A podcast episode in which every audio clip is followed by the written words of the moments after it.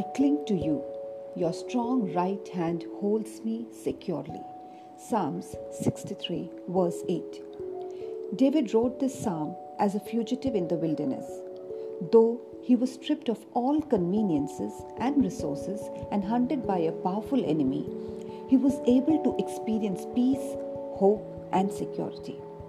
No matter his circumstance, David chose to cling on to God in faith. He knew that the only place he could enjoy lasting security was in the everlasting arms of God. Human beings are wired to demonstrate faith.